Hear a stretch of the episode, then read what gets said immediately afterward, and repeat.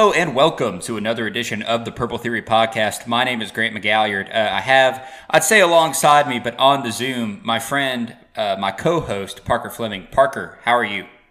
I'm doing great. One of these days, Grant, we're going to do a podcast in person, and it is going to be magnanimous.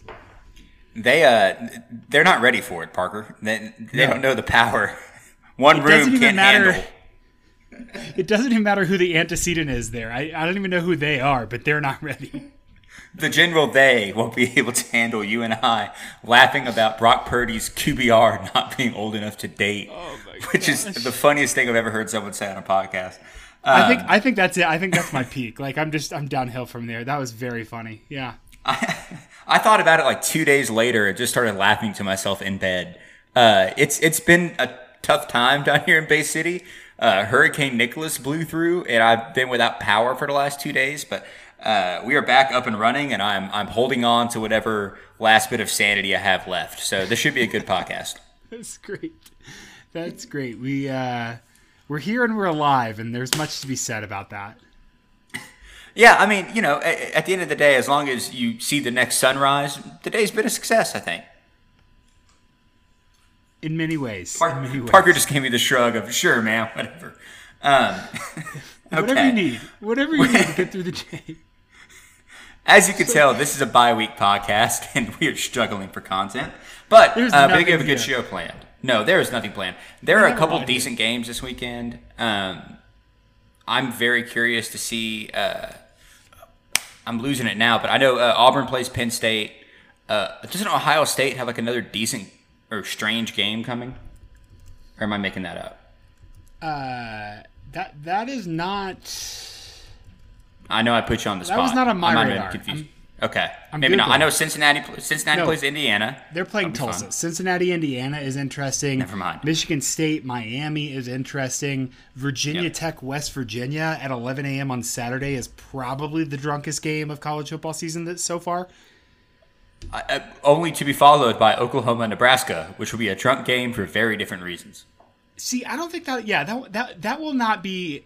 The difference between those two is Virginia Tech and West Virginia will start out a drunk game. Like people will be drunk going into that game. Oklahoma, Nebraska is going to be a bunch of Nebraska fans just getting obliterated uh, about halfway through the second quarter. Yeah, you're right. It's not a drunk game. It's a drunk dealing with a game. It's a drunk cope, if you will. Yes. Yeah. I, I, I don't 100% know. I feel like cope cope is an internet meme, but no, no, it it will be coping in Lincoln. There was a, there's a great uh, a Twitter account. I think it's uh, it's Message Board Geniuses. I don't remember the uh, the app, but they just basically post screenshots of people on various message boards of college football teams around the country. It's really fantastic. And uh, someone on Nebraska's message board was saying that they think Adrian Martinez is a better quarterback than uh, uh, Spencer Rattler. So you got that going for him in some ways, I'm like, yeah, man, it's really hard to be a quarterback when you are getting killed every play. Like, there's definitely some Max Duggan energy going with Adrian Martinez, but also. Also, like, there is objective fact. And the objective fact is that Spencer Rattler's a better quarterback than Adrian Martinez. So yeah, just yeah. I, just a little bit, you know, by a hair, but it's close. By well, yeah, it, we'll call it by a nose. You know, it's a horse race. Um, Parker, we do have an actual agenda. Would you like to get to it? Let's do Is it. There, I should say, are there any topics in college football? Anything else you want to get to before we get to what we had planned? No, no. I probably should end up writing a thing. okay. There's something weird with PFF's pressures. There, there's something weird with play-by-play data this year, man. I don't know if it's like a labor shortage issue or that they don't care, or that you know college football uh, somebody's somebody's entrepreneurial spirit has made it where public college football data is not that important, but like play by play data is screwed right now. Um, and even even PFF data is screwed right now. So we're going to do a little on the spot explain it to an idiot and maybe a little bit pull back the curtain, if you will. But but for a guy like you, a, a quant, if you will, um, how do you what do you use to access that play by play data? What what public things are available? Yeah, so you can go to ESPN or NCAA.com and you can kind of figure out how the website is set up. And basically, what both of those websites do, the front facing. So when you go to like ESPN.com, TCU versus Cal, you get the game cast, you get the play by play. That stuff is all populated through an API, like a data set, whatever. Right. And if you, you know, know what you're doing, you can kind of get in there and and find the API, and you can ping it and say, I'm going to take this data from it. Um, or like NCAA.com references just a, a JSON, like a, a unstructured data set. And so what I do is I go through, I go to the scoreboard, I get all the game IDs, and then I loop over those game IDs and I pull the game play by play. And then I clean it and I do the EPA model and I do all the stats and everything. The problem is not with my like it's not like oh I can't get to the data I don't have access. It's that there are inconsistencies in the play-by-play data. It's that some of the data doesn't exist. It's that some of the data is like coded wrong and no one cares, and so it's just it's a mess. Like Kansas State, I think on my website, if you look at right now, cfb-graphs.com, Kansas State has a starting field position of 73.5, which Yeah. Huh. should be like 20 something, but it's coded the wrong way. And it's just like the way that they are putting it in, it's not consistent. And so, um, yeah, it's just, it's just kind of a mess all around, uh, which is not great because public access to data is really fun and not having public access to data is not very fun. but then like PFF, I think my theory here is just that like they they care so much about the draft that like outside of the, the you know the top 10 matchups or whatever they're paying teenagers like six dollars an hour to chart stuff and those teenagers are, are just doing a shitty job. So like i went back through and watched rewatched cal tcu today and looking at the pressure numbers they have five pressures given to the offensive line but max duggan was pressured for 15 dropbacks. And so the issue isn't like oh they're you know like a quarterback can induce a pressure but looking at the game and looking at all the pressures, 10 of those were not, oh, Max Duggan held onto the ball too long. They were like, Right. the pocket collapsed. But also, it doesn't take into account the fact, like, you know, if, if all four receivers run routes of like 15 yards and a guy gets there, like, that's not, you, you have to penalize the offensive line for that. So we just, there, there's just a data crisis today. Well, uh, I hate that for you. I can see the, the crazed look in your eye uh, that happens anytime there's a data crisis. It's uh, it, it's it's the man's been in the mountains too long and he misses his numbers. And Look, uh, we're, we're at threat level midnight over here. Parker, let's uh, let's talk college football. Let's talk college football. Let's talk Big 12 teams. Yeah. Yes, exactly. So I think during our long ranging uh, preview editions, episodes of this podcast, we- we set goals for each college football team in the Big 12. I've boiled those down to one sentence. And through two games of the season, we're going to see if these teams are on pace or off pace to achieve these goals. And if they're off pace, what are the new goals? Does that sound fair to you? Yeah. Yeah. And, and that's going to be a nice. Um, this is like a nice kind of benchmark to. We did a lot of previewing this offseason, and I think a lot of that still absolutely holds up. But it is fun to check in after two weeks and say, like, what's different? What do we expect? Whatever. So. Um, that's great. Let's let's do it. I'll, I'll pull up some stats and and uh, we can kind of yeah figure out where we're going. Okay, great. So let's start um, at the bottom. No offense to the Kansas Jayhawks, but we're going to start with Kansas. I think uh, I'm going to I'm to borrow from uh, noted hero of the college football internet, Jason Kirk, uh, and, and I think Bill Connolly too. But Kansas's goals this year were get some exercise and win at least two games. I think they're on track, Parker. I'm not feeling bad about it. I'm not feeling bad about it. I have Kansas right now at 97th overall in EPA per play margin. I have them at 71st on offense, which would be a huge improvement. Uh, and I have them at 111th on defense, which is no worse than they were last year. So on net, that's an improvement. Right, and Kansas started the year. They beat South Dakota 17 14. Congratulations, celebrate, tear down the goal, goalpost, do all that. They got beat by Coastal Carolina. There is no shame in that. And they didn't. We talked about this on Sunday, I think. They weren't a meme. They were just a normal college football team that got beat. which they is great. almost covered, dude. Yeah, I know. Like it, it, wasn't bad at all. Um, they have winnable games on this schedule. They play at Duke on September 25th, and they host so Texas bad. Tech. I know, and they host Texas Tech on October 16th. I think they can win one of those games. I really feel good about it. I don't know if I feel good about three. I think so. One and a half was the game, right? One, one and a one and a half. Yeah, yeah, yeah. Like the goal, the, the, the goal was to win two. I'm feeling, dude. I'm feeling good about that. They're gonna they're gonna get one of those. Bean is slippery, man, and I was a little worried because you know Kyle Vantrease at Buffalo is a statue. Literally, Kyle Vantrease did not scramble one time last year, and so Bean, you know, Bean's Bean's a good rusher. I, I was interested to see what he's gonna do against Coastal Carolina. Man, five attempts, 107 yards, 6.89 yards after contact. Like the dude can run and they're not only relying on that, but that's just a nice thing to have kind of in, in their back pocket uh, overall. So I, I again, uh, Bean isn't like amazing, but he's throwing the ball around and he's he's slippery enough that he can move and kind of go. And I, I like that they were ambitious against Coastal Carolina. Grant Bean's average depth of target against uh, South Dakota State was. I totally. I just refreshed my. It's okay. And this is, hold on. This is my opportunity to finally be a merciless pedant to you. South Dakota, not South Dakota State. South Dakota be very State, clear. son of a gun. because South Dakota State would have South Dakota State would have won that game. So we're talking South Jack Dakota. 'em, Jack 'em rabbits. We shouldn't say that. Don't. Um, no way else. Okay. All right. All right. uh, his depth of I'll target against. South Dakota was seven point three, and his depth of target against Coastal Carolina was thirteen point two. Granted, his hmm. completion percentage fell, but but Lance Lance was like, "Look, man, we're not going to go out here and try and dink and dunk our way around these guys. We're not going to be sissies.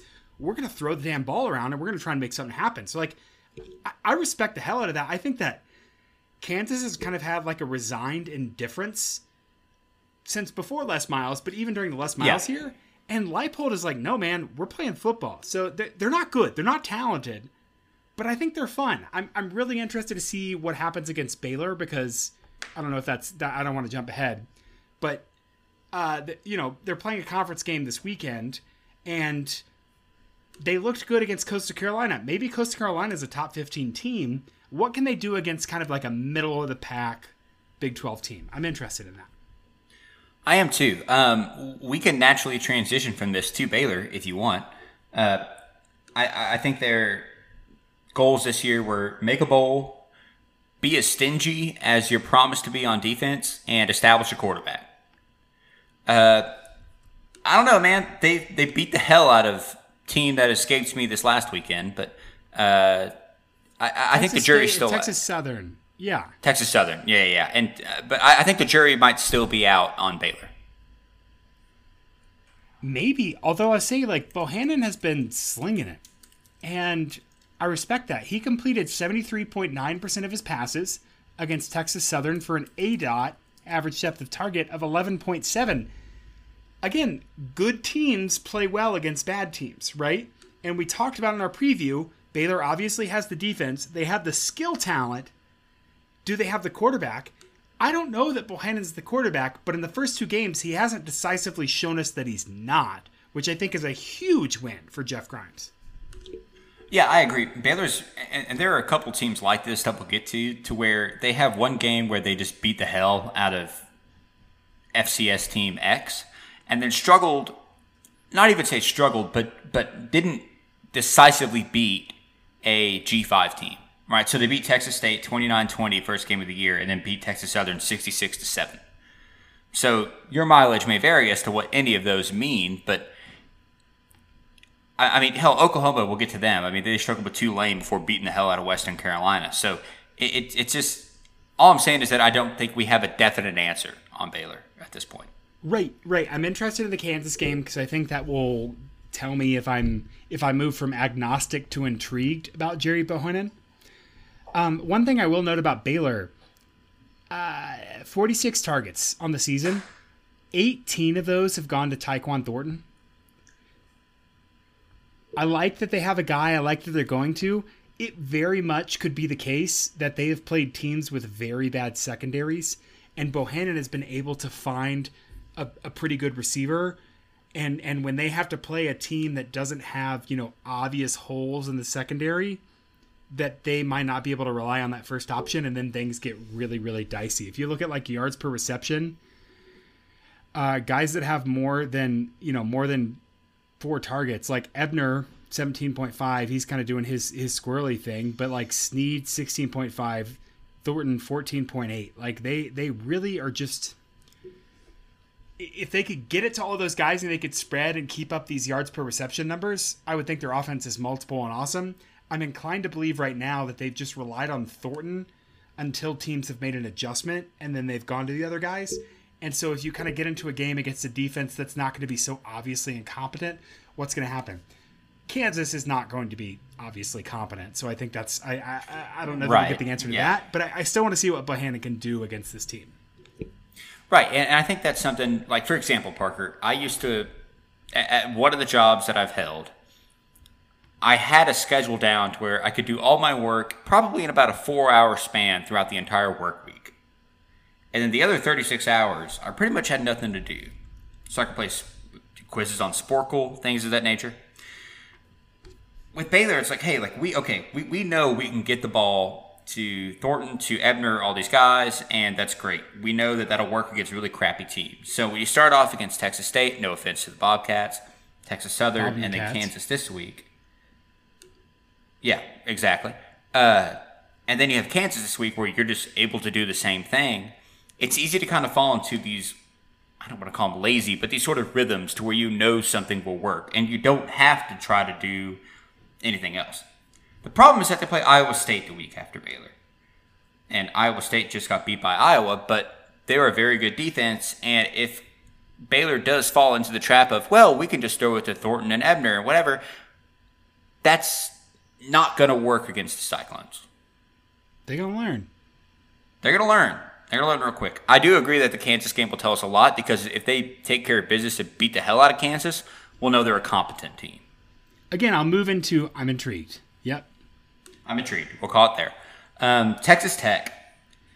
I I was trying to crystallize their goals into one sentence. Um, I think what I wound up with was just uh, for Matt Wells was save his job. Yeah. And yeah, yeah, get fired. Right. And they have. I mean, they beat Houston, which good win, right? Beat Dana. Uh, but then they mightily struggled against Stephen F. Austin in what was very much a hey, please look at what Texas is doing. Please don't look at what we're doing type of game. Uh, yeah. Yeah. Tyler Shough has been okay. He hasn't really faced strong opposition. Um, but but I, I don't think that they're where they. I mean, two and zero is great, and Wells I'm sure will take that. But I, I hate to sound like a broken record. I'm not sold on Texas Tech. No, I think this is a, a good um, reminder that, that a football team involves a lot of moving parts. Uh, Tyler Shough against Stephen F. Austin, you know, 174 yards, 12 for 22. But one of those was a 75 yard pass to Erik Ezukanma that was like, you're playing an FCS team. Oh, like that hold was on, a- wait. Sorry, no, no, no. This is news to me, and I probably shouldn't admit this. He only threw 22 passes against SFA. And still, the narrative was Sonny Cumbie should hand the ball off more, which. Um, well, can I say something right there? I am so excited to watch Texas Tech fans experience the Sonny Cumbie offense. It, yeah. it, it, it's going to thrill me. Yeah. So Texas Tech is 2 0. The bad man is gone. He can't hurt us anymore. they're going to play FIU and that that's probably going to be a good a get right game. But they're going to Texas on 925, man. I just don't know. I just don't know. I think I think they could very easily go 3 and 0 and then be looking at like 3 and 3 going to play Kansas with still Oklahoma, Oklahoma State, Iowa State, Kansas State, Baylor on the schedule. I don't know if a bowl's happening, man. No, I don't know. They, I don't know what beating Houston looks like beating Houston, like if you told me before the season Tech beat Houston, I'm like, great, like that is a good step for Texas. Uh, I'm I'm still not sold Kansas might be their only Big 12 win, and we just talked about how Kansas, like, that might be also their only Big 12 win. That game's definitely up for grabs. Like that's gonna that is gonna be like Which- sicko game of the week is Tech Kansas vying for one win in the conference. If I'm a Big 12 athletic director, that's not where I want my program to be. No, I mean because you look at their schedule. I mean, like you said, after FIU, which should be a win, at Texas, at West Virginia, home for TCU, at Kansas, then you host K State, at, at Oklahoma, home for Iowa State, home for Oklahoma State, at Baylor. Man, not a lot of wins. No, not at Not a lot of toss ups. not a lot of games that I think you can win. Um, Shough has a 74.3 passing grade, which is whatever that's worth. He's only completing 63% of his passes. And Grant, his A dot is the lowest of 8.6. So Brock Purdy and Rattler have lower A dots.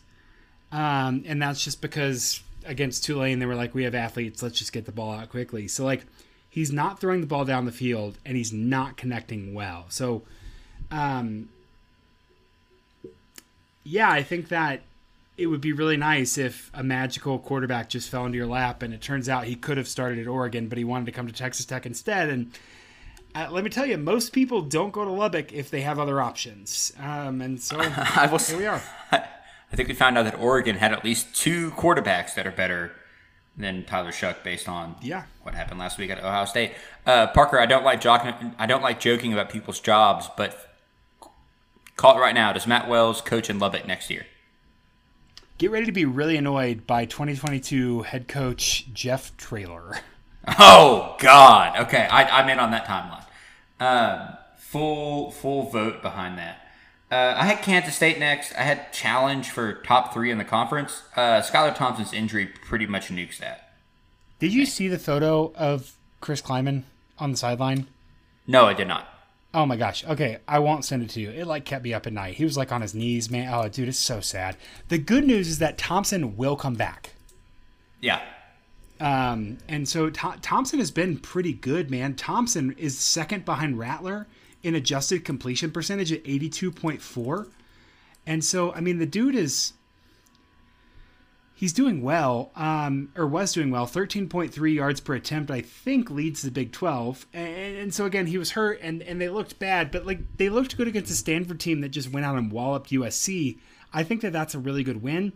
The question for Kansas now becomes not can we compete for the top three right now, but can we figure out creative enough ways to get the ball to Deuce Vaughn, Jabastin Taylor, and Malik Knowles without just completely falling flat on our faces over the next couple games? Yeah. Um, first off, I should say, and I should say this every time, Sebastian Taylor is an awesome name. Very good name. I'm worried name. about the Nevada game. I'm worried about the Nevada game. See, that's where I was going because so you, you start the season, you beat Stanford 24 7, good win. Stanford just beat USC. That might say a lot more about USC than it does Stanford, but whatever. Um, take care of business against Southern Illinois despite your quarterback going out. Nevada beat Cal. Cal gave TCU a run. That might say more about TCU than it does Cal or Nevada, but whatever. Um, the problem is that their start to Big 12 play isn't ideal. So it'd be real. I mean, You would like to have Skylar Thompson for these games, yes. right. Because you have Nevada, who is a, is a, a, a good, I would say, G5 team. Not a great one, but a good one. Then you go at Oklahoma State, home for Oklahoma, home for Iowa State. Yikes. It's real easy to go 3 and 0 and then 3 and 3. Or even two and four. But then Yeah, they could honestly. easily they could easily run the table if Skylar Thompson comes back after Iowa State. Yeah, because it's at Tech, home for TCU, at Kansas, home for West Virginia, home for Baylor, at Texas. You you could run the table and go. What would that be? Nine. Uh, That's nine wins. That's nine, Nine. three. Yeah, nine and three or eight and four if if you lose to Nevada. Um, yeah, I mean, I don't think they'll be top three in the conference, but I, I think there is a chance if Thompson comes back, is healthy, and they take care of business, that there will be signs of progress in Manhattan.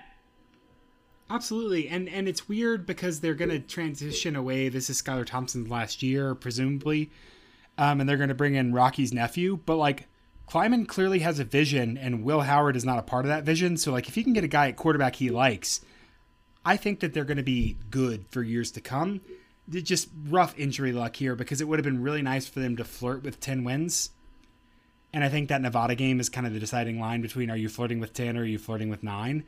And so it, it would have been really nice for them to be able to do that. But I do think that if Skylar Thompson can come back in a reasonable time, they, they, they still have the tools to compete. Yeah, I agree. Uh, West Virginia, I, I, I, struggle to find a clear goal because I think that program is in such a weird spot. Um, the people from West Virginia that I know aren't aren't in a happy place right now. I would say, and, and so I think my goal was just be better. Um, who could tell? Kind of ass first week. They they won last week. That's great, but but I, I, I don't really necessarily see any signs of progress. I know you are high on them and have sort of walked back that take over the last couple of weeks. Look, man, I, I am not going to learn to love again. Um, yeah, I think that they just they just don't have the offensive line that they want right now, and um, again, I think that there were there were signs that Doege could be good, and I think that they have just really not been able to run an offense that's excuse me that's competent.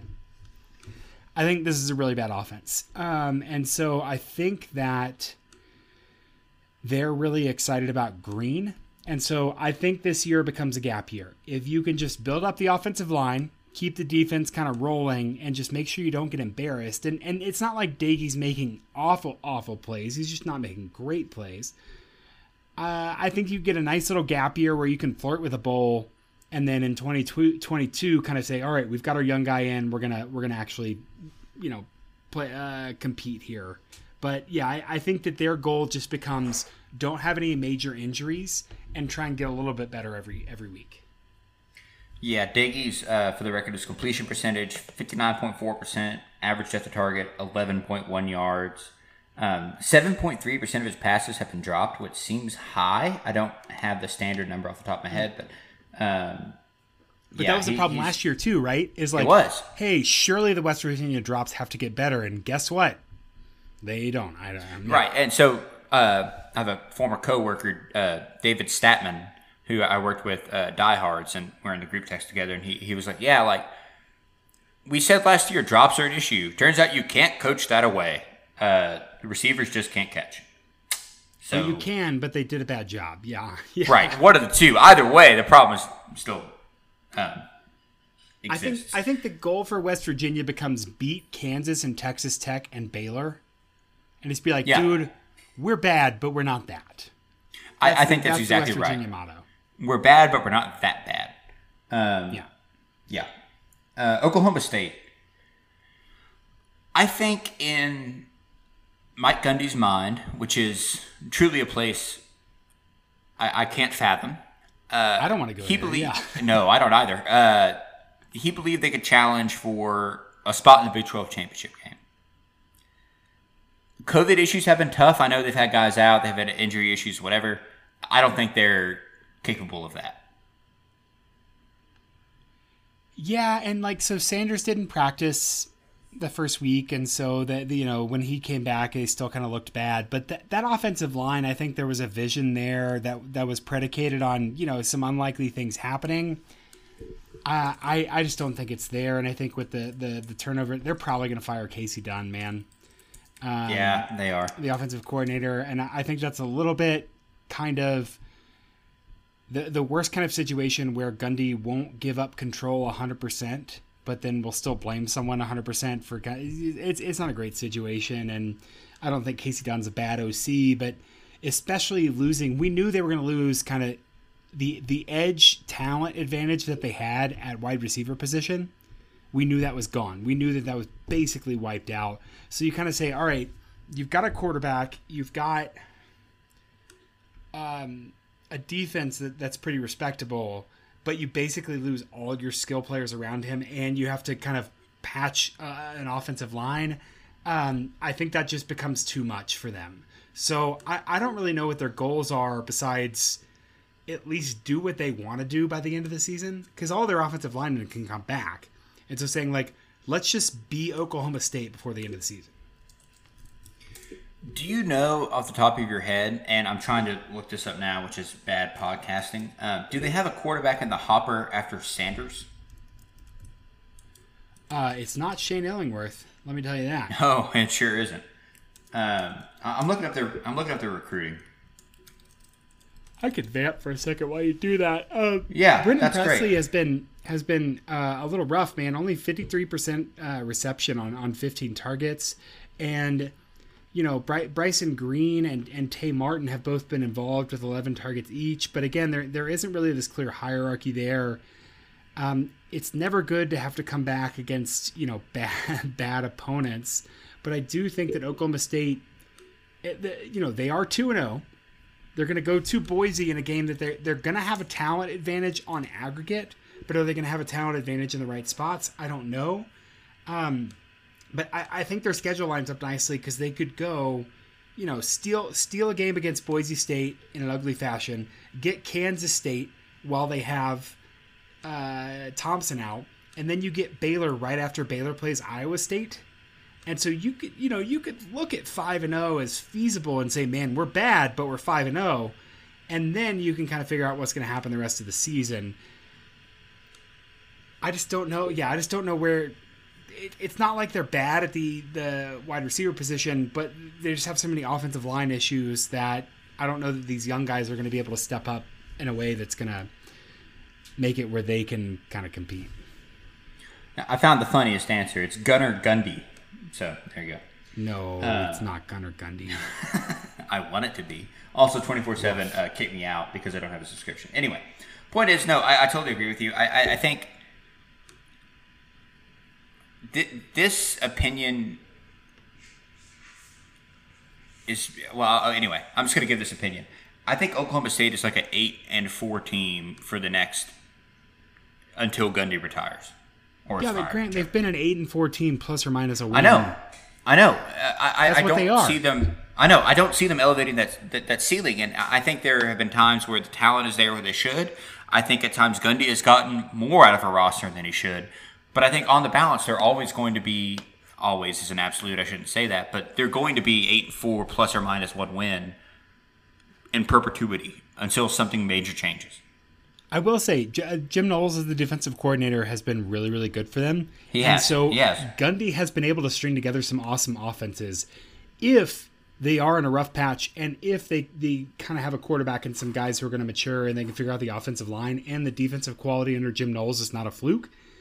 Maybe in two to three years they'll they'll you know kind of be competing again realistically. So I, I, again, I'm not like out on Gundy, but it is it is it's, it's a dry time. They dismissed Chuba Hubbard so much. Um, I hate you. Texas. Uh, I had LOL here. Uh, I, I had their goal would be to come out storming and uh, and and send a message, and then they did that. So they've already made a quarterback change. Um, boy, It- it- I, will say this before, before we launch into it. I, I don't think Texas is in a death spiral. I still think Steve Sarkisian was a good hire. I think it's going to work out well for Texas. Um, I just think they have a lot of figuring out to do before they compete.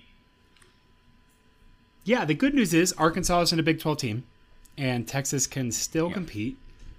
Um, I honestly think that okay, good for them. The Texas the Texas Tech game is at home at 11 a.m. Yeah. I honestly think Texas needs to get in a fight in the Texas Tech game.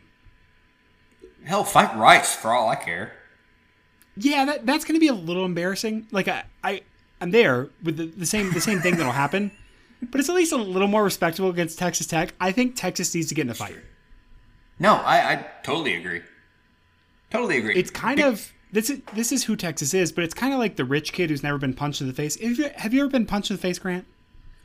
uh once, yes, yep. Well, I know what we're doing the next time I see you. That's great. It's a very humbling experience, and I think that you know I'm not advocating violence, but I'm just saying that's part of growing up.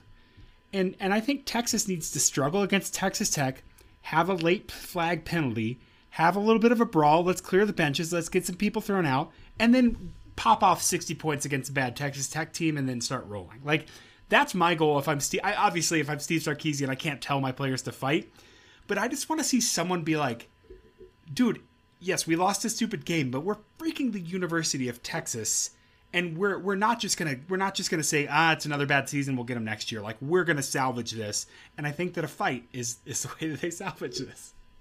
I, agree. Um, in the interest of time, because I know we have something to do, I'm going to move us along. But uh, yes, completely agree. Uh, Don't want me to talk about fighting and football anymore. no, no. I, I. Do you know how much I love football fights? No, uh, that's not. That's not. The, the time I got punched in the mouth was during a backyard football game. Nice. Still one of my best friends to this day. Uh, TCU, I had show proof of concept and take care of business. Well, they're 2 and 0.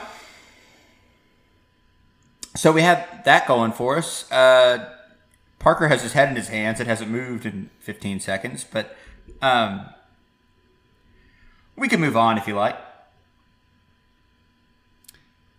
Yeah, I just I don't have anything else to say about that. Okay, All right, let's, we're going to talk a lot about TCU in this podcast. Let's go to Iowa State. Iowa State. I had this is the year. The The comment I had on it was, "Is it?" Uh, I mean, also, uh, good news for Iowa State. Iowa doesn't play in the Big Twelve. Iowa State No, is still zero and zero in the Big Twelve. They've looked like ass against. They Iowa have. State. They have. Bad Brock Purdy has been here, and I don't know it, what happened. What, last year, my theory was that Brock Purdy had touched the football uh, like in Space Jam, and his powers had gotten sucked away, and, and that doesn't seem to be changing this year. I think that they are very talented. Their defense is obviously, well, Iowa's offense is bad. So their, their defense is, is fine. And Will McDonald, for instance, is like really, really disruptive. Iowa State needs to go beat the shit out of UNLV. Yeah, like pound them into submission. Look, like best news in the world for Iowa State. UNLV, Baylor, Kansas, Kansas State. Go murder them. You can. Yep. You absolutely can. D- Take care of business, kick them while they're down, and and no one will remember the start to your season. That Iowa loss is going to be one of the best losses in the Yep. in the nation. Parker, uh, I, I have a trivia question for you. Yes. There, there was a NFL quarterback who was the starting quarterback at UNLV, while a future Sports Center anchor was the third string. Can you name both? Sage Rosenfels. Nope. What was the? I, I missed the question. I'm sorry. I, I was. Okay. I, I didn't UNLV follow the logic of it. All right. UNLV quarterback. Oh, okay. The depth chart number one was a future NFL quarterback. Number two was I don't know who. Number three was a future Sports Center anchor. Can you name one and three? No, I, I literally have no idea who's a quarterback at UNLV. Randall Cunningham Wow. And Kenny Mayne. Who knew? Dude, that's weird. To be a fly Yeah. on the How wall. about that? Yeah. Kenny Mayne's a weird Uh-huh. guy. Kenny Mayne used to like get in the kayak outside the Giant Stadium and I'll do like Kenny Mayne used to be Marty McGee. You know Marty McGee? Marty McGee commits to the bit. Yeah. Uh-huh. Kenny Mayne invented kidding committing to the bit, dude. That guy was all about the bit. I love Kenny Mayne. Um, Brock Purdy, 6.4 yards per attempt, completing only 64% of his passes. If we look at turnover worthy plays, um, it's not bad, right? He's not like throwing, oh, these should have been interceptions. Only 1.6%, but he only has, you know, two quality throws. Like, it's just not, he's just not doing well. no, but I, I, I do think this is like the floor. And I think it's kind of Another fun fact Yeah. Uh, Iowa State leads the league, the conference, in pressures allowed. Uh, 26 defensive pressures against Brock Purdy. That offensive line, which a lot of people were citing as a strength because of their experience, has been put on notice the first two games. And I will say it by a lot of people, I mean me. So Yeah, no, that, yeah, yeah, yeah. yeah. No, that is that is worrisome if you're uh, an Iowa State fan. Um, okay, Oklahoma. Last one. Uh, I had be dominant. Just go out there and win every damn game you play. They're two and zero. Drops drops 70 on Nebraska. Yeah, and drop 70 on Nebraska. Right. Uh, struggled against Tulane and then just beat the ever loving crap out of Western Carolina, which they should have. I'm not worried about Oklahoma. I think they're still on pace. I agree. I do think it's it's it's nice for them that they get Nebraska and West Virginia, uh, and they get both of those at home before they go to Manhattan against a team that they haven't beaten, um, and then they have Texas right after. Like realistically, that Kansas State Texas back to back is pretty rough. Yeah, and so again, I just want to get some positive mojo going. I think they're fine. I, I think they've had guys in and out, and and and they're going to be okay. The the Tulane game, you watch the defense and just like Perrion Winfrey was just not that excited about the game. And look, he should have been. That's a that's a fault. That's not excusing it, but I'm not making like long, deep-seated inferences about Oklahoma because of the Hurricane game. No, me neither. Um, okay, that concludes our run through of goals for the Big 12. Parker, I understand you have some Q and A for us. Yeah, let's do some Q and A. This is kind of all over the place, so I'm gonna pull some of these. Wow, you sound um, really excited for this Q and A. Hey, give that another try. No, not doing it. Um, it's some good. It's not, I just had, I've just had a bunch of people like kind of at, at, at, different points ask me questions, and so I've just kind of aggregated those and said like, okay, let's let's just talk about these. So some of these are TCU specific, some of these are sports stats specific, and so some of this might be a monologue, some of this might involve Grant. We'll start okay, with the TCU great. one. Uh, Donnie Down Under. It's a great name. I don't know what that means. Asks, do you think Khari Coleman being in the lineup will help TCU keep the QB contained and fix the problems we had against Garbers and potential problems against QB scrambles. Um, yes, I think that uh, Dylan Horton is not. He's not. It's not that he's bad, but like Dylan Horton is Dylan Horton. Uh, Khari Coleman was like all conference last year. I think that a lot of what we heard about Dylan Horton this offseason was to mask the fact that Khari Coleman was hurt uh, a lot worse than, than we thought. It would be nice to get him back, but TCU my opinion, Grant, is that TCU needs the interior defensive line to be more disruptive, and the edge will figure itself out. Yeah, I mean the problem with Dylan Horton is that he's not Khari Coleman. I mean that's the best way to phrase it. Um, yeah, and, and, I think too, like you said, the question was never whether the edge rushers could produce. I mean between Coleman and Mathis, you have one of the best pass rushing duos in the conference. Um, the defensive linemen on the inside haven't been what we expected between they've had some dumb penalties. They, they haven't been as effective as you would have liked for a group that is that's kind of experienced. Um, so, yeah, I, am not worried about the edge rushing duos. I still think they can be more disruptive um, with Coleman back.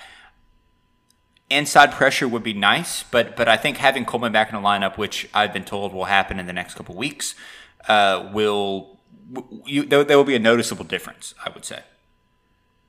Yeah, and, and and it's not like Garbers. I mean, Garbers had one pretty substantial run that was pretty annoying, yeah. but it's not like he carved TCU up or anything. And you know, quarterbacks rushing is kind of an artifact of the four the four two five defense that Gary Patterson runs. So.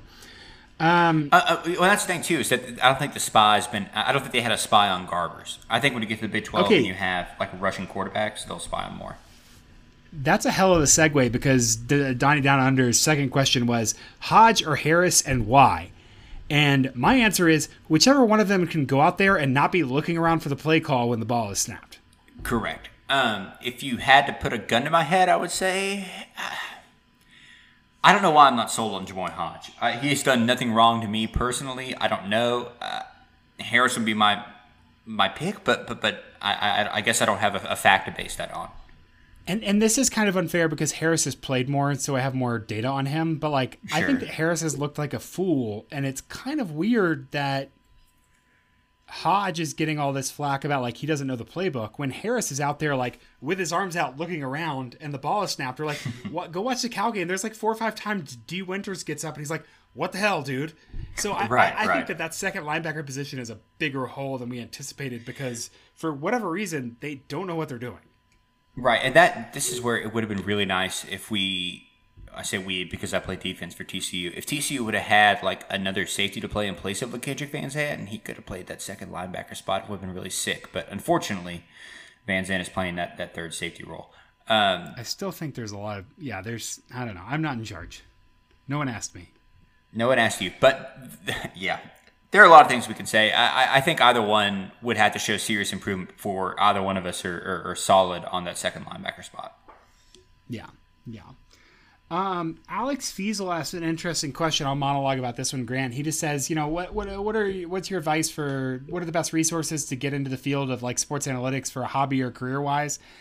Uh, I'm I'm a part time guy, right? Like I have a real I do other stuff. Um, the volume of my tweets suggests that perhaps I don't, but I do. I, I have another career. Um, and so I, I think that, you know, you can very easily, if you like sports and you like football, you can easily learn a programming language. You can easily do some data stuff. You can go to collegefootballdata.com and get stats. Start a Substack, start a blog, start tweeting, just put stuff out there, start learning, start reading smart people. Like I, I get this question all the time of like, hey, what you know, what do you think about this analytics project? I'm like, I don't care. Do it. Do it and see. Like I don't care. Like ask and answer interesting questions. There is no barrier anymore to getting involved into stuff. Um, so yeah, learn a programming I'm, language, start a newsletter. I'm very sorry. My uh, my Alexa just kicked on. I apologize for all of our listeners. What up, girl? Uh, my bad.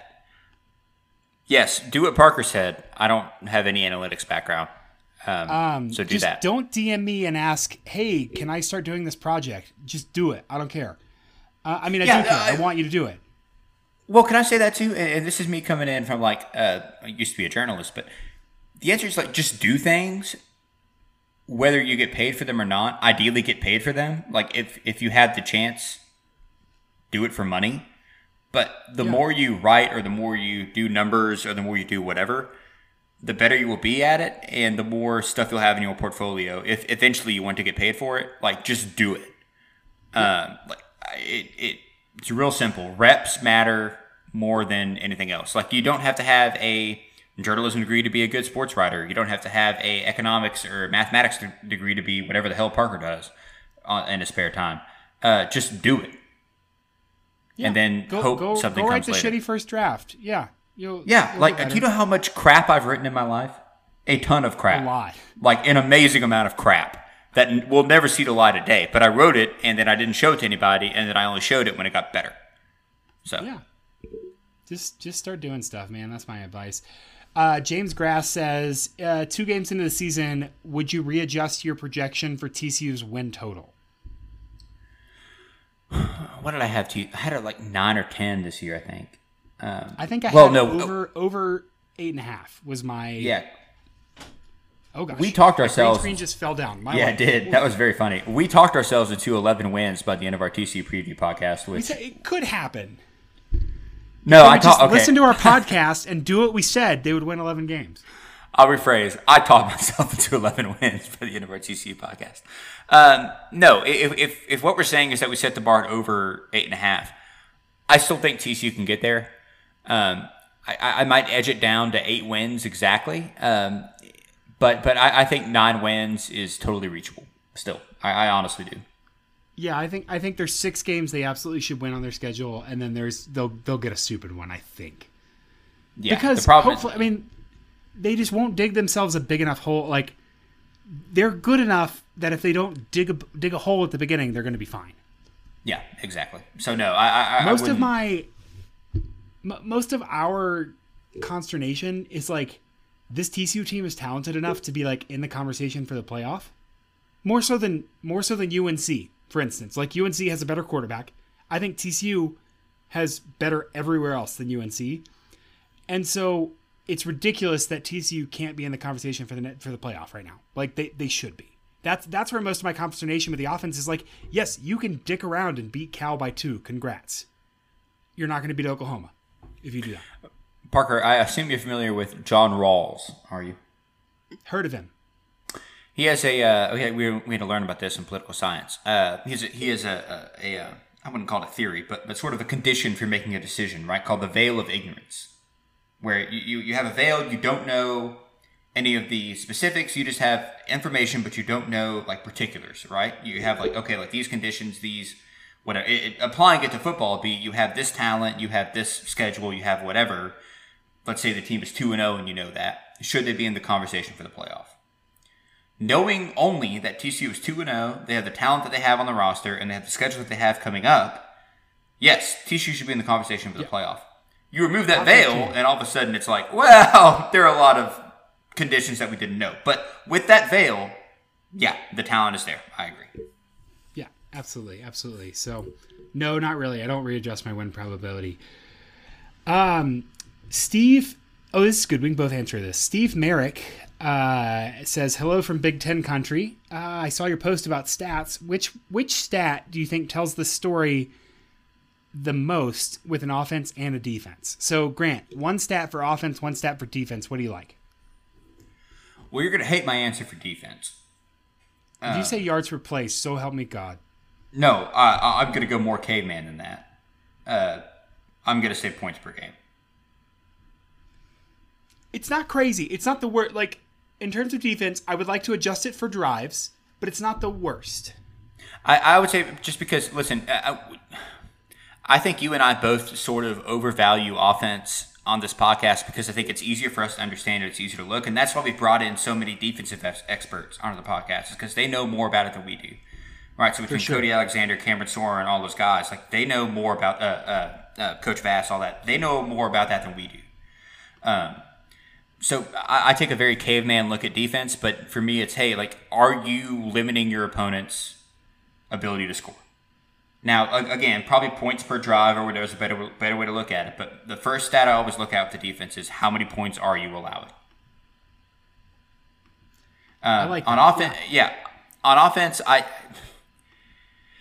there are a lot. Parker's introduced me to a whole new world of stats that I, I didn't necessarily know uh, existed, but but I, I do like uh, EPA per play. Would, would be my answer. Yeah, I think um, right. Like you, you, you basically football is explosiveness and efficiency. Like, are you creating opportunity? Are you creating? Are you taking advantage of opportunities? So for defense, I, I, I like the idea of points per play. I think I like on defense kind of like the the the echo rate, the quality possession rate, and just saying like how often are you letting the def, letting letting the offense get into a scoring opportunity? Um, because you know if they finish or not, that's a different conversation. But if a team gets across their forty consistently, even if they're you know not doing great at finishing, that you, you have a problem. So I like that one a lot. I think on offense, if I had to pick one stat, I'm actually more concerned, Grant, with like third down avoidance. So I would look at early down success rate, like first and second, and saying how often are you keeping yourself away from like a negative game script? How often are you moving series along so you're not in this obvious like third and ten position, third and eight position where you know the defense could pin their ears back. I think that's almost the most important thing in college football is is succeeding on early down so that you avoid these kind of trap situations on third down where the defense knows what's happening. Uh, yeah, I think that's fair. I, I would say my second would probably be rush yards per game because, as we know, when TCU has over 200 rushing yards per game, they're like you know 150 and eight under Gary or whatever the stat is. You're fired. Um, I just You're don't not my get why editor. they just keep doing that. Like, just just like you know, like the bat signal. So it's like Commissioner Gordon goes on the roof and he flips on a thing, and the thing comes up. It's like, does Gary go on the roof and flip up a light? And Mark Cohen's like, "We've got to tweet the rushing stat." To be fair, they every don't tweet it. it it's it, it's in the post game packet. It's not tweeted, but fine, whatever. Gosh. Um, okay, let me pull up a couple other. Um, uh, Keegan Renault asks if Max Duggan gets 20 carries a game, why does TCU go 12 and 0? Um, There, if they were 20, they're 20 will design carries, maybe. Maybe, but here's the thing. It, like this has sort of been what we have talked about, just in a different phrasing. But if TCU designs an offense to play to Max's strength, which includes running the ball, and they don't just run like QB power very obviously, and just expect Max to try to break through tackles and get the first down, which he does because he's good at it. Like there is a world where Max gets 20 carries a game, and it is a benefit to the TCU offense. QB power is a very generous term for the snap the ball to Max and have him run to the right offense. Right, uh, right, right. right. It- yes, I understand, but uh, I think that implies an entire level of forethought and design that doesn't exist. it, it understands Um, power up front, which may not exist, but whatever. Yeah, let's get weird for a second. Okay, Chase Brice was the quarterback at Duke last year, and he was awful. Yeah. He's a quarterback at App, App State right now, and they're kind of feisty because Shawn mm-hmm. Clark is running this like pistol, whatever. And I'm kind of like, man, that maybe that's like the future. If you can just, it doesn't matter how good your quarterback is past a certain threshold, right? But it's like, can you design an offense around the quarterback that you have? So there's two problems, right? Getting a quarterback and then designing an offense for him. I think that in the modern college football, getting a quarterback, so many people are going to fail at that because elite quarterback talent is so condensed. There are how many elite quarterbacks are there in the in the college football right now? Three. Yeah, Two? I was gonna say five top end. Yeah, Yeah, and so I, I think it's I think it's going to be. I mean, Carson Strong at Nevada, he's going to get drafted in the first or second round. Dude, he runs the air raid like he's going to get killed in the NFL. I mean, there'll, Yeah. there'll be some adjustment. Like he might succeed, but I'm saying he's not just automatically going to go be great in the NFL. He's running the running the air raid at a Mountain West conference. So I think that Chase Brice at, at App State is kind of this example of like, if you could just get a guy who can run what you want to run, that is going to be a huge advantage over 95% of college football teams. yeah, I think you're right. And, and again, I, I just there is a world where TCU runs this weird pistol, or even bring back the inverted veer. I don't care, but but some sort of you know QB run design uh, offense where all of this works. The problem is that they're stuck in this clever. Yeah, it, right. The problem is that they're in this half-ass no man's land. And Parker, I'll allow you to say the sentence that we've said on this podcast a thousand times. But In the words of Ron Swanson, don't half-ass one thing, whole or two things, whole-ass one thing. That's all I Thank want. you. Figure out what you want and do it. Quit running this freaking orbit motion, pitch whatever one time. Run, like run something. Set a set a progression and run it. Quit pulling plays out of a grab bag. Can I tell you what I want? So I, Yeah. I'm an idiot, but what I want is for TCU to run an offense to where I don't know what they're going to run. Yes, where it's like, oh, that was so cool, but like they Right. run the orbit motion, and you're just like, oh yeah, Max is definitely gonna. Right, right. Like- Like I'm calling out. If I'm calling out plays before snap, something's gone wrong. Um, we'll we'll we'll probably end up. I think I'm gonna save this for the Sunday after the SMU game because Sonny Dykes has seen this on film. TCU, one after rewatching the Cal game, TCU 100% has a tell with the jet sweep. oh um, yeah, obviously. It's bad. It's Yes. real bad. Yeah, And like like you said, good. idiots. If I can tell, It- and Dykes can tell.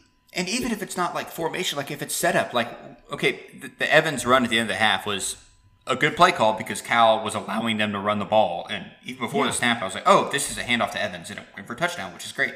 But um, I, I mean, I brought it up a thousand times, but Duggan's QB power that he got first down on at the end of the game, I was like. I told my dad, please don't run QB power here, and they ran QB power because it was very obvious that's how they were set up. Like it's almost not even set up; it's tendencies that you know they're going to go there on, on certain downs. Anyway, that's sorry, I've gotten too into the weeds there. No. but yes, I'm with it. I'm with that. Um, let's do. I've got. I've got maybe two, three more. Two of them are super easy that I'll answer. One of them I want to ask you. So Anthony uh, Linehan, I think I said that right. At squints underscore fifteen, UCF guy. Welcome to Big Twelve, bro. Um, does some really great film analysis and stuff. Go give him a follow. He was asking just about like, is it more beneficial to return a kickoff or just take the fair catch and take the ball at the twenty-five every time? Um, okay. I'm gonna let you answer first. Uh, I, I would answer with my lizard brain and then my real brain. My lizard brain says always return a kickoff. My real brain says I would bet the right answer just take it to twenty-five. Yeah, so so so if you look at like the EPA differences between starting at like your own 15 and then your own 25 and your own 35, it's just a lot better to consistently take the 25. And special teams are one of the biggest sources of variance, and and and, and in football, variance is positive, right? A lot of the times, um, like on offense, for instance, variance means you're you're you're breaking off big plays. But if you look at like the possibility for a stupid fumble, possibility for getting stuck deep in your own territory, the possibility for injury to guys, I am on team take the fair catch. Um, I think that I want to be confident enough in my offense that if we get the ball first and 10 at the 25, we're going to move the ball so much that I don't need I don't need to bank on this crazy field position advantage. Um, I think Grant, I was looking at like stats, and I think if field position, if you won the field position battle, you won the game like fifty six percent of the time or something. Like that alone, it- you got to be able to move the ball. That that alone, I don't think is a big enough advantage. I do think that a lot of special teams work in college football especially is kind of like make your bed every morning stuff like hey we're going to practice this very tangible Yeah. very little thing and that's going to kind of bleed discipline over and over so that's why they focus so much on it but generally i'm, I'm on team fair catch because i just don't think the the risk reward of the expected points is is is big enough Yeah. Counterpoint: kickoff returns are cool. They're fun. They're very fun. But then also counter counterpoint Sky Dawson. Well, yeah. Yeah. You know what I love is you know what I love is, is when the uh, the sky cam over the field like you get that view of the kickoff return for a touchdown and like the, the, the camera like switches back around after the, the returner passes and goes down the end zone. I love that. Yeah, big fan of that. Um, I can't. That's my analysis. the official position of the Purple Theory podcast is if it looks cool, do it. Oh, um, unironically, yes. Unironically, that is my position. Okay, I have two more. I can't scroll and find them. One of them asked me about special teams and success rate, and I don't care. Special teams is so Perfect. random that I count for field position. I don't care if you miss a field goal. I actually, in my models, I just give you the predicted probability of the average probability of making a field goal. It's like if you kick a field goal from, you know, the if you attempt a field goal from the 52, 52 yards and you make it, I don't give you three full points. I give you like 0.9 because realistically you just don't make a field goal that often from 52 so i'm not giving i'm not giving people credit there. So that doesn't go into success rate. Um, somebody else asked about success rate. That definition comes from Bill Connelly. It correlates to epa greater than zero but for the luddites success rate is just if you get 50% of the yards available on first down, you're on schedule. 70% of the yards available on second down, you're on schedule. And then 100% on third or fourth down. And that kind of gives you your binary one or zero success. It's pretty straightforward. Can I? I have almost certainly asked you this question before, but I'm going to ask you again. So yeah. let's say uh, you run a play on third down, you don't get the yards, but then you go for it on fourth and you do does that third down, I guess it would be technically graded as a failure, but does the fourth down success um, counteract that or, or, balance it or erase it or whatever? Only in that you get 50% success rate instead of 0%, right? What okay. I do in my previews and stuff is I look at drive, like, I don't know, I don't have a good word because I don't like to say the word extension, but like drive extension, right? So I, I like okay. third down avoidance and then I like mm-hmm. drive extension. So um, you know, if a team is like three for seven on third downs, but they're two for four on fourth downs, mm-hmm. I give them credit for those two that they got on fourth downs and add those to the third downs and say like, okay, you extended the drive. That's right. so the base, right? so it basically turns into five for five or seven because they yeah. move the chains. Okay. Yep. Got it. Yep. Got it. Got it. Got it. Okay. Because theoretically, like everyone has the option to, for two tries on third down. Yeah. Right. Yeah. Yeah. Yeah. Like we are not beholden to a third down system. And it's different. You can always than, go for and it. And it's different than like first down. I'm saying like, hey, I want to get a chunky yards and then take a shot and then try and clean up the garbage on third down. But if you're facing like third and ten, it's extremely viable to say, hey man, I'd love to get four or five yards here and then try it again. That's that's, so, uh, that's a strategy. So so we're going to wrap up, but but I have a question for you now because I'm curious on your theory about this. But I, I know a lot of coaches and a lot of people that play um, Madden we'll take the strategy where hey, you know, we, we got eight yards on first down, right? So it's second and two. We're to take a shot, right? We're gonna try to get deep, assuming we can get this two yards on third down. So I, I almost wonder if there's a scenario where a team is really good on first down, and then turns out to be kind of crappy on second, but is good in third downs and how that shows up in the models because they take that shot and that shot may be a hit, you know a 10% chance of hitting it doesn't get picked off. The quarterback just you know throws it out or, you know uh, misses a throw or whatever, and then they convert the two yards on third down. Um, it seems like that might almost yeah. kind of show show up a little bit. That's probably a more interesting question in the NFL because I can almost guarantee that in college, um, there's going to be a problem where the coach who is thinking like that is going to have such a talented team that they're going to yeah. get they're going to be successful on that. No, so like, you're right. The you're example, right. right, is like, what if a team gets eight yards on first down every time, and they always miss their second down shot? And then does that mess with their efficiency? And I'm saying probably that doesn't exist in the NFL. Maybe because the talent advantage is like the same, similar. But in college football, if you're a coach who's who's thinking like that, you're probably kicking ass. Yeah, you're right. You're right. I, I, I was just thinking about how that would have should have been the numbers, just because you you know Right. No, it would. It would. So absolutely. I, I don't think I answered that thoroughly. Sorry. So it would. No, it would okay. diminish your success rate. Your success rate would be sixty six percent. When in reality, right. it's hundred percent because you were doing exactly what you want to do, and that's a good limitation on you know what aggregate numbers can do. But then there's also that's endogenous to like coaching quality and team quality run up together. Sure. So if you're making those decisions, you're probably talented enough that you're that's not really messing with your efficiency. Right, and I don't even mean that in terms of like a pure, like you know, zero sum game to where it's always eight yards, always zero, always the necessary two. Just, just the sort of teams you know that had the luxury of taking those shots on second down. Right. How that would show up is, is the only question. But corner corner solutions are useful. Like let's go to the extremes. Sure. Yeah. Yeah, yeah, yeah, exactly. Um, okay, Parker, do you have anything else for us, man? No, I think I'm out. I think this is a sufficiently long and rambling bye week podcast. Yeah, we did over an hour. Max slept the entire time, and we talked about uh, numbers for like half of it. So that's that's a successful bye week. And we didn't even talk about this week's slate of games, which I'm I'm, I'm okay with. Yeah. Yeah, shoot, I didn't even think about that. Um, okay, Well, we kind of did with the Big 12. We kind of did with the Big 12 teams. We're like they're playing this weekend. Yeah. Okay, give me one game. It doesn't have to be Big Twelve that you're looking forward to the most. This weekend, Yeah, Um, I think I think West Virginia Texas Tech is going to be weird, man. I think it's going to be so weird. Um, I, it's a it's a pretty good game. I think that you have you know Alabama Florida is going to be high quality and potentially embarrassing for Dan Mullen, which is always checking my boxes.